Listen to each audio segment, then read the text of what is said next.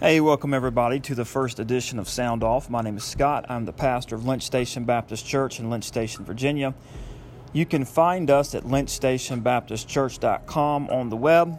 What I want to do today is just a short little podcast, and what I want to do is call these the Word of the Day. It's a play on words of God's Word, reading from the Bible, but have it to be the Word of the Day.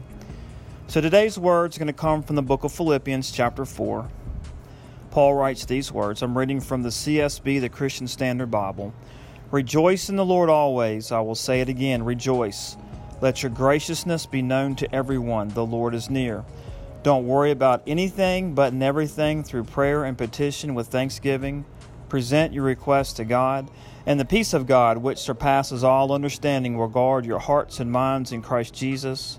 Finally, brothers and sisters, whatever is true, whatever is honorable, whatever is just, whatever is pure, whatever is lovely, whatever is commendable, if there is any moral excellence, and if there is anything praiseworthy, dwell on these things. Well, beloved, I pray today that this word from the Lord from Philippians has helped you, and hope it encourages you and blesses you. So until next time.